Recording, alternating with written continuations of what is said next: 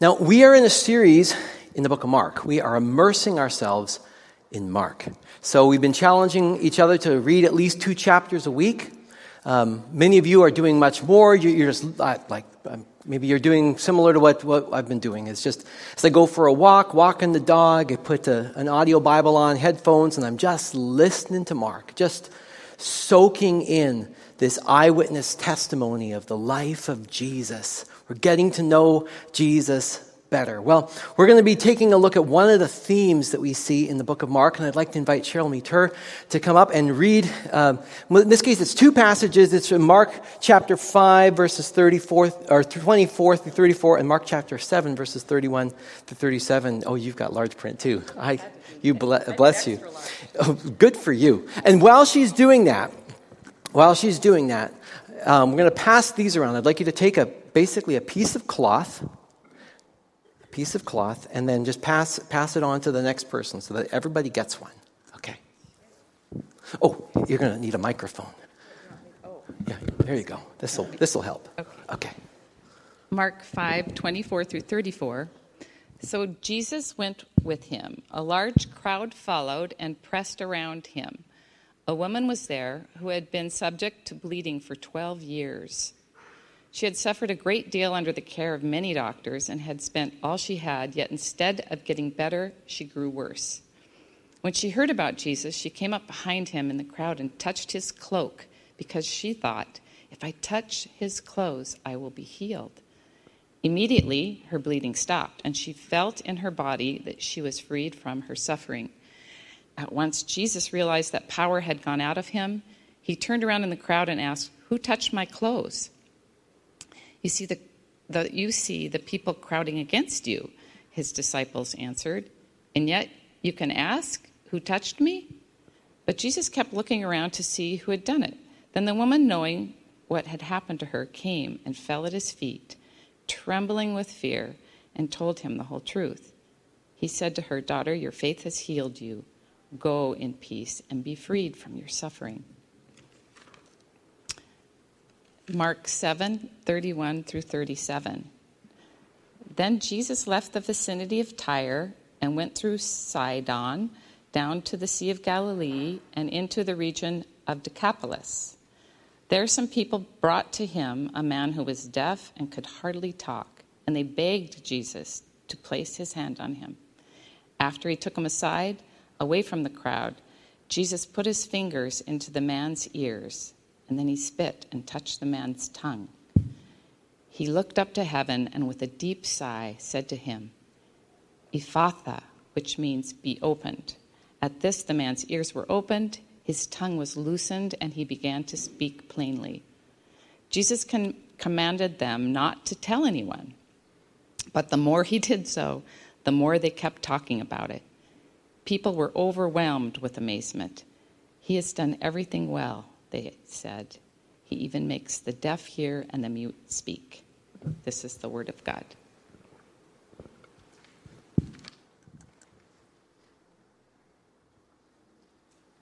Thanks, Cheryl.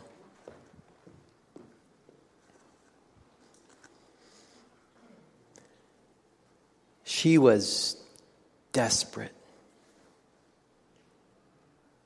12 years. 12 years. Now, in, in, her younger, in her younger days, as her, her monthly cycle would come around, she would do what all the women of the village would do, uh, as commanded in Leviticus chapter 15, that there would be seven days of un- uncleanliness. And so the village, they had a little kind of quarantine area. Maybe, if, are you familiar with the concept of quarantining? Okay. They, they, they have this little quarantine area uh, just outside the village where any of the women that were in that situation would go. And, well, at least I've been told, at times it would be a welcome break. Getting away from the demands of family life, the demands of a husband, demands of children, and endless meals to make. And the women would spend some time together for a few days, and then when their time was over, they would, they would meet up with their family again. But 12 years ago, something that's supposed to be a healthy break got horribly broken. And her days turned into weeks, turned into months, turned into years. She was known as what's called unclean. If, you, if, you're, if you're bleeding, if you have some sort of a something coming out of your body, you're considered unclean. And even somebody who brushes against you becomes unclean for the rest of the day. And so for 12 years, she had effectively been quarantined. Can you imagine being quarantined for a long time? Kept away from your regular relationships? I know it's hard to imagine, but uh, it was pretty horrible. Just seeing her kids from a distance, not being able to bear any other children,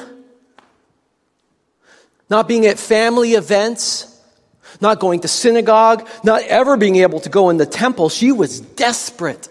Everything, everything that mattered about life had been taken away from her.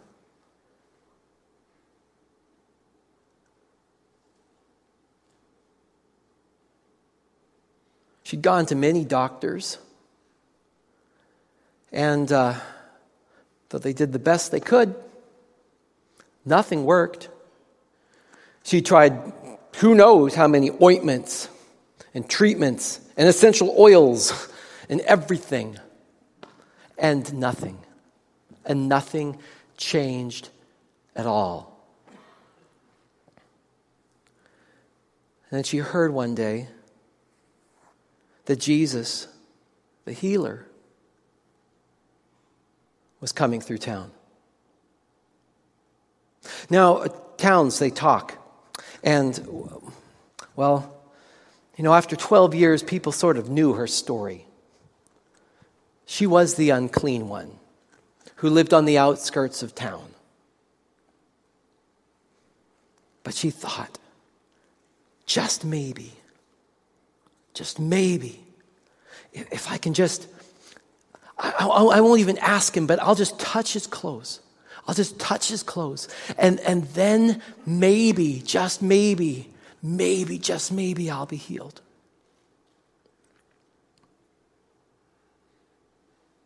Now she knew that if, if in the crowd they spotted her, people, people, I mean, she'd be called out. I mean, for her to even brush against somebody would make them unclean. She should not be in the crowd. She should not be in the village. But what else do you do? Imagine she took the, the head covering that she would normally wear and just kind of put it way over, kind of like a hoodie, just way, way over her head so that it was hard to see her face. She'd be just looking down at the ground and just kind of moving along with the crowd, waiting for, and you maybe you've seen it when you've ever been in a large crowd, there's just that little gap where you can kind of step forward hoping that people don't brush against her, hoping that nobody notices her. And even the whole time, I'm just imagining her praying these two prayers. One, God, please let me get to Jesus. God, please let me get to Jesus. God, please let me get to Jesus. And God, please don't let anybody see me. Please don't let anybody see me. Please don't let anybody see me. She's making her way through the crowd, and there he is, and there's this little opening, and she steps forward into that little opening, and then there's another little opening, she steps forward into that little opening, and the crowd is moving along, and she's going along with the crowd, and she's trying not to bump anybody, and there's this little opening, and she gets closer, and she gets closer, and she gets closer. And then there's her chance. And she reaches out. And hoping that nobody sees, she touches his clothes. And in that moment, it's like a jolt of electricity flies through her. She knows something has happened. She's just thinking, I got to get out of here. I got to get out of here now. She starts to back away, hoping, hoping that now that now that she's received whatever she needs to receive, she can nobody is going to see her, but but her, it doesn't go as planned. And Jesus says, "Who touched my clothes?" Of course, he's surrounded by people, hundreds of people. Everybody's brushing up against him. His disciples, how can you say who, who touched your clothes? look, look, there's, there's hundreds of people here. Everybody has touched your clothes. and it's just then that someone in the crowd looks over and they recognize her. I would just imagine at that point in the crowd, that you've got the crowd around Jesus, and now there's this circle of people that have just, they've just pulled back from her. The unclean one, the one who lives on the outskirts of town. So she fesses up. She comes forward to Jesus and she tells him everything. She tells him about the 12 years. She tells him about longing to touch his clothing. And Jesus looks back at her and says something quite unexpected. See, anybody in the crowd would tell her, tell her, Don't you know that you're unclean? Don't you know that you're not supposed to be here? That's what she intended to hear. She intended for somebody to tell her off. But Jesus said something very different. Actually, let's put that verse up on the screen so we can say it together. Jesus said to her, Daughter, say it with me, your faith has healed you. Go in peace and be freed from your suffering. And so she went back home. True story number one, slightly embellished by a well intentioned preacher. True story number two.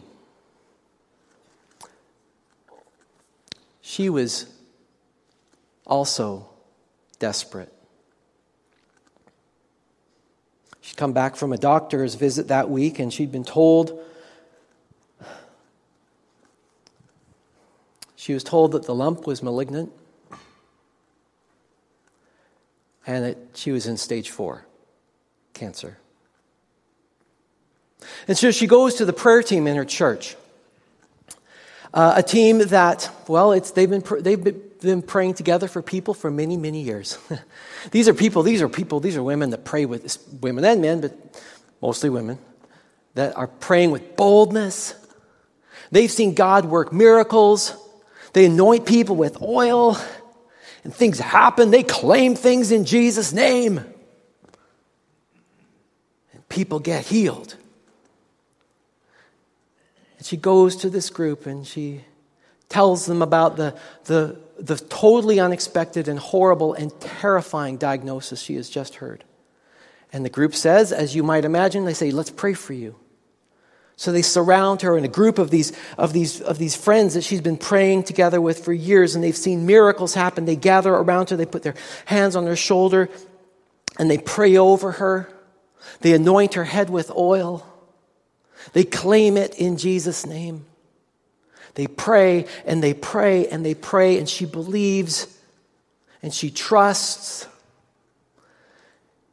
And she goes back to the doctor the next week, expecting that this will be the moment that they say, A miracle's happened and your, and, and your cancer is gone. And instead, they, the doctor says to, says to her, The tumor is spread. She goes back to the prayer group and they, and they continue to pray for her. They pray over her with boldness. They anoint her with oil. And she goes back to the doctor. And nothing has changed. It just seems to be getting worse. She goes back to the prayer group and she tells them that. And, and they're somewhat dismayed at the news. And one of them says to her, Well, maybe it's maybe you're not really trusting the Lord because you are going to a doctor. You need to trust in the Lord for your healing. not, and not, not the medicine. She doesn't know what to do with that. Another comes up to her and says, Well, you know, the Lord heals. He does. He heals. He heals, and we've seen it. We've seen the miracles happen. Maybe you're just not trusting in Him enough. And another comes up to her and says, Well, maybe there's sin in your life, and you just need to repent of it, and then you'll be healed.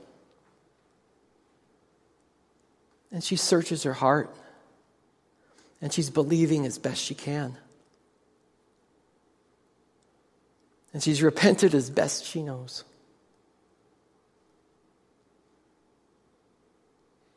And a few weeks later,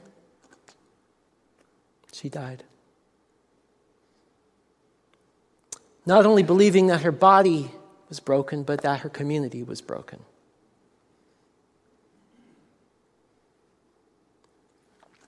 I wanted us to talk about healing. That's a second true story with some of the details changed to protect the, uh, the hurt. I want to talk about healing today. Healing. Because, see, if you've been reading the book of Mark, and uh, I hope you have, it's, it's fantastic, by the way. we're getting to know Jesus, and we hear this, this central message of Jesus the kingdom of God has come near. Now is the time. The kingdom of God is coming right here, right now. God's power is here. So repent and believe the good news.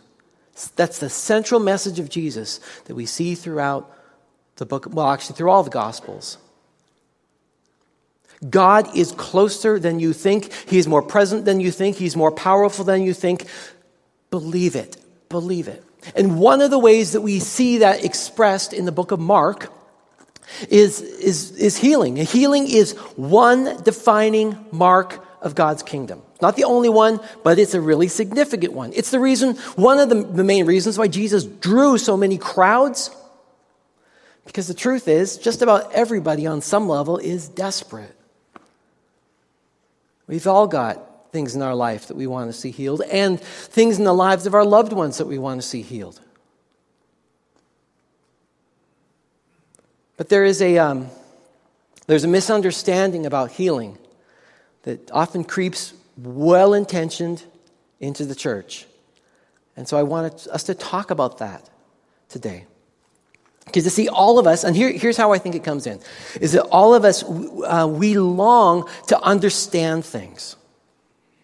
And on some level, we kind of long to control things. Let me give you an example, a uh, little illustration. So, uh, uh, a couple of Mondays ago, we, we, we had some a couple families over to our house for dinner. And there was, so six adults and six kids, all under the age of seven. Oh, yeah, it was a riot in a fun, fun way. Um, super, super fun. Now, so on the center, on the center of our table, we, uh, we had a number of, of candles there, and, and believe it or not, these are not real candles. These are, well, these are, they're electric candles. Not, I don't know, can you see, can you see this lit up? Can we pull a camera shot in enough that you can kind of see, see this? There we go. Lit up, and oh boy, it's a little hard to see in the, in the camera, but all right. So the camera would, or the, the, the candle would light, and it lit, but there's a, there's a remote control. Now, it's super cool. Now, this was not my finest moment, but this is what I was doing. Because see, the, the kids, kids are natural, kids are born scientists. They want to figure stuff out. And especially little boys. Little boys are like active scientists. And so there's a couple, these, these super cool little boys. Okay. And so this, this, is, this, this was not my finest hour, but this is what I did. I held the remote control behind my back and I went, hang on and it would light up. Then I would blow it again, and I go, and it would, and it would turn off. And so they tried. And sometimes it would work, and sometimes it wouldn't.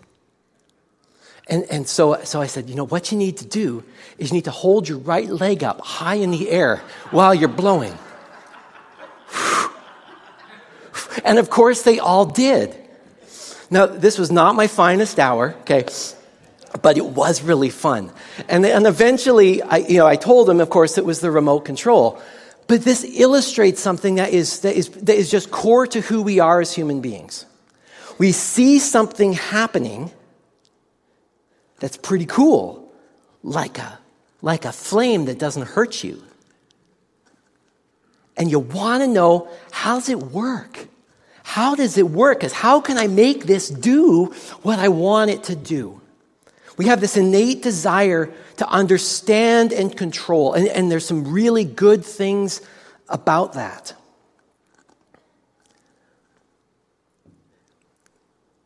But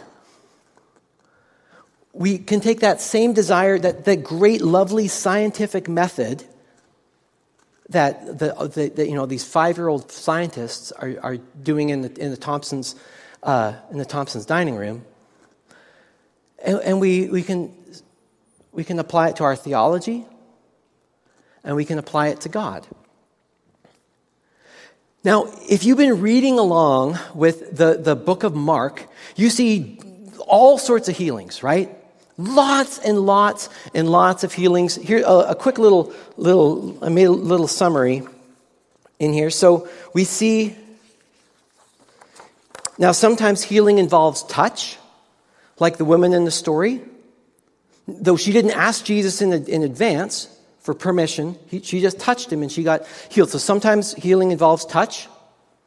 Sometimes healing does not involve touch. Sometimes it even happens from a distance. So like remember the Syrophoenician woman who's begging Jesus for, for, for healing for, for her, a daughter. And she gets healed from a distance. Sometimes, sometimes um, people ask for healing and they receive healing. Sometimes they don't ask for healing and they still receive healing. Like, remember the story we heard a couple weeks back about the man with the withered hand in the synagogue? He was just there to worship, and both Matthew, Mark, and Luke, not, like they record lots of detail about this healing, but one thing they never say is that this man asked for healing. Presumably because he was just there to worship in the synagogue and he wouldn't dare ask for healing Uh, uh, on the Sabbath. And yet, what did Jesus do? He healed him. Now, presumably, Jesus didn't heal him against his will, but he didn't even specifically ask for healing. Jesus just healed him. Sometimes it's based on the faith of the person, like in this story, uh, daughter, your faith has healed you. But do you remember the story that, that, we, we read in the first week about, well, if, if you were reading along in, in Mark, about the guy who was lowered through the roof by his friends on a mat? He, he, was, he was paralyzed. And he, been, he was lowered down in front of Jesus, and Jesus saw the faith of his friends. The faith of his friends and said, Son, and here's what also gets interesting Son, your sins are forgiven. And so in this particular case, sin was linked, forgiveness of sin was linked to healing, as if maybe there was something in his past that needed to be forgiven, and that was a catalyst for his healing. So sometimes it's the person's faith, sometimes it's somebody else's faith, sometimes sin is involved, sometimes sin is not involved, sometimes um, evil spirits are involved, and sometimes they're not involved. There's a lot of variety. Uh, sometimes, like in the other story we heard today, it was uh, Jesus used spit. There's two stories of Jesus using spit to heal somebody. Somebody say, That's great. Just think how, how, how much money we could make if we marketed Jesus spit, like a nice little, like little flasks of Jesus spit. You can buy them for $15.99 on Amazon.com, and the healing that you are longing for can come to your house with a, in a big sticky package. Jesus spit.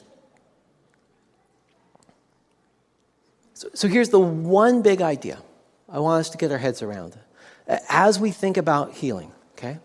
One big idea, multiple stories for one point. Here, here it is. Let me see your eyes. There is no magic formula. All there is is one loving Savior. It's not about a pattern. It's not about praying the right prayer in the right way, mustering up enough faith as if, you know, you get, you get your faith past a 5.6 and God's going to answer it. But if you don't, you know, rev yourself up to at least a 5.7, you know, and it rounds up, you know, whatever it is, it's not about a magic pattern. It's not a magic formula. It's a loving Savior. Healing is found not in a pattern, let me see your eyes, but in a person. A person. A person. Jesus heals people. Jesus heals people. Jesus heals people. It's not how, how you prayed or whether you claimed it loud enough, though none of those things are necessarily wrong. It's, it's okay to anoint one another with oil. It's okay, it's good to pray with boldness. It's even okay to claim it. But remember, you're not the one doing the healing. Jesus is. It's not about you and your performance and your pattern. You getting the magic formula just right, getting the secret sauce just perfectly dialed in so you can market it. It's about Jesus. And trusting that God is good and He loves you. Do you know that? That God has good intentions for your life. It's interesting, like, um, you know, the, people are, I think, becoming increasingly aware of just the role of anxiety in modern life.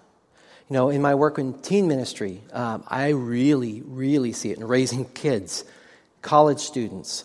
I'm really, really, really seeing it. Anxiety. Anxiety. We live in a very anxious culture. And, and the study after study shows that one of, the, one of the root causes of anxiety is when we are trying to control something that we ultimately have no control over. And so we fix our mind on something that we actually can't even do much about. Now, that, that's not to say that we don't have influence over things. Um, and you know, so eating right and getting enough rest and exercise and following your doctor's instructions, those are good things. And those influence your health. They will lead to generally good things involving health. But you don't have control. We're praying about elections. I hope you are, by the way, and I hope you vote. Pray and vote godly values wherever you find it. You have influence, but we don't have control.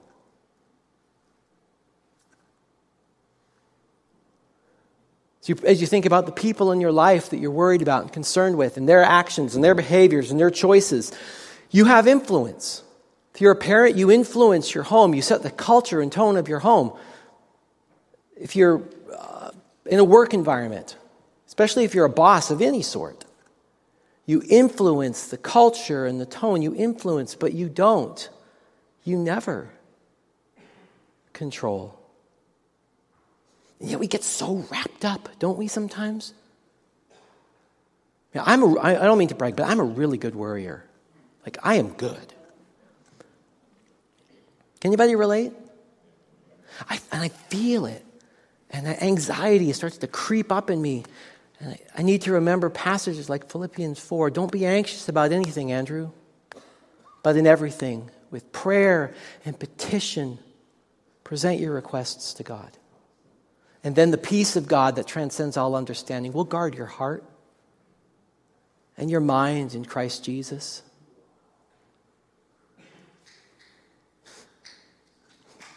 I can't control that either. All the weird noises being made backstage, I can't control that either. All right. It's super distracting, by the way. Super distracting. Okay. All right. I don't know what you're just doing back there, but you, but there's the point is there's so many things we just don't control. We just don't control. All we get to do, all we get to do is give it to Jesus and trust. But you know what? friends, even though you can't control how Jesus heals, the mechanisms that he uses, whether he chooses to work dramatically or not, whether he chooses to, to heal you in the way that you're hoping for or not, whether you, even though you don't have control, don't let that stop you from asking.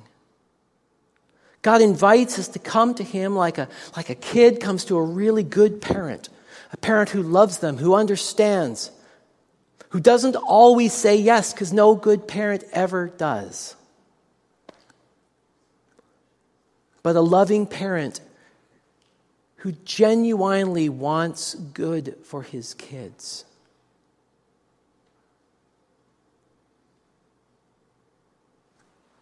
Because the truth is, we're all desperate.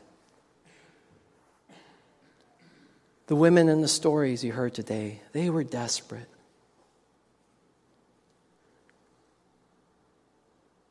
What are you desperate for? How are you asking God to heal you? Recognize that His healing is not just physical, though that's often the things that you know that draw a crowd, but the emotional, the relational, the spiritual. Jesus can heal all of it. Ask Him. And you're desperate. All of us are, have people that we are desperate to see God's healing in their lives. Maybe your children, grandchildren, the neighbor, the friend. You know, like you think of the friends who would be who would be gutsy enough to rip a hole, literally rip a hole in the roof so they can lower their friend down to Jesus. I mean, they were desperate. And if we were able to sit down and, and really be honest, there's probably people in your life you are that desperate for. Oh God, would you heal them? Please, please, please. Jesus, would you heal them? And the people around you, they're desperate too.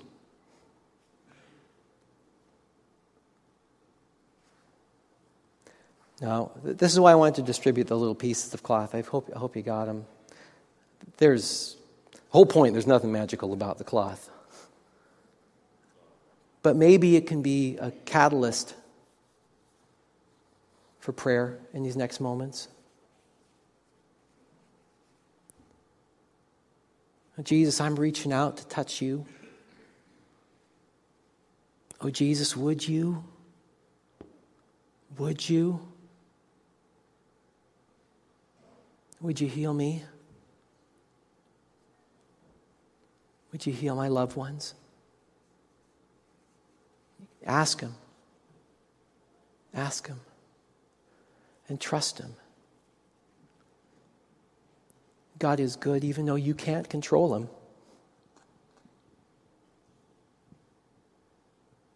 You can't control Him. You can't tell Him what to do. but you can ask.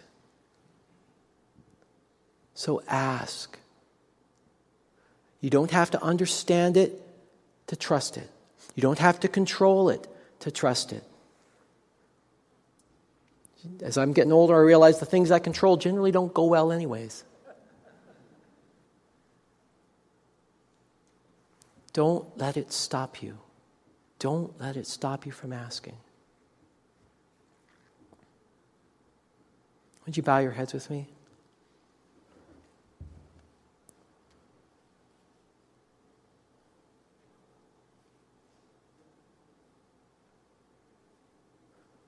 Jesus, thank you that you are the healer of body, mind, spirit, relationships of finances, even of nations. Jesus, we come to you recognizing that you are the great physician, the sovereign Lord.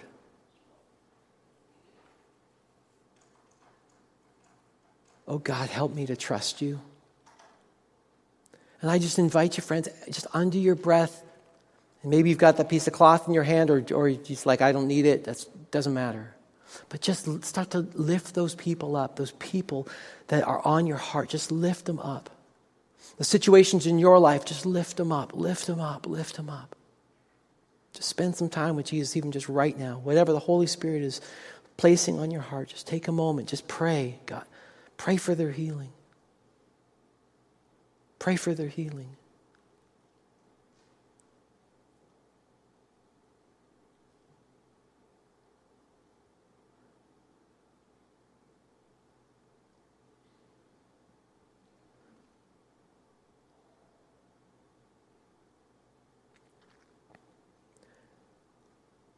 Thank you, God, that you are good.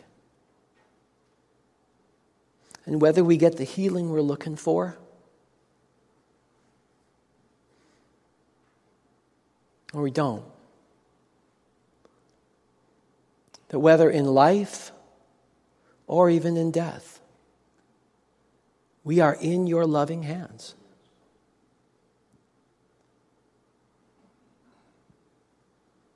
Lord, we release our desire to control. Oh God, would you increase our capacity, my capacity to trust because you are good. Amen.